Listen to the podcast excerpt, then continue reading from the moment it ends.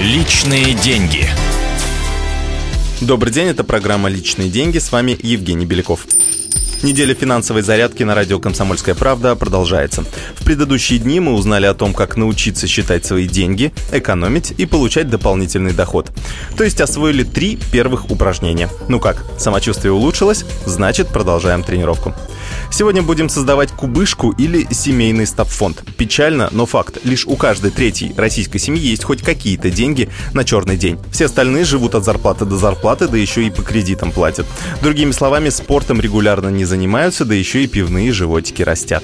Финансовые физкультурники так не делают. Заначка должна быть у каждого. Дело в том, что кризисы приходят незаметно, и главной их опасности – это снижение зарплат и безработица.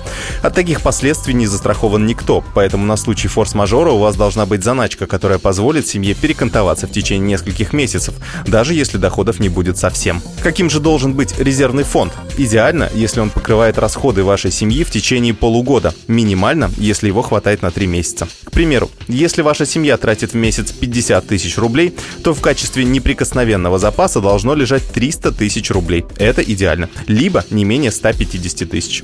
Самое главное, этот запас должен быть действительно неприкосновенным. Его можно распечатывать только в самом крайнем случае, а не тягать оттуда каждый месяц пару-тройку тысяч до получки.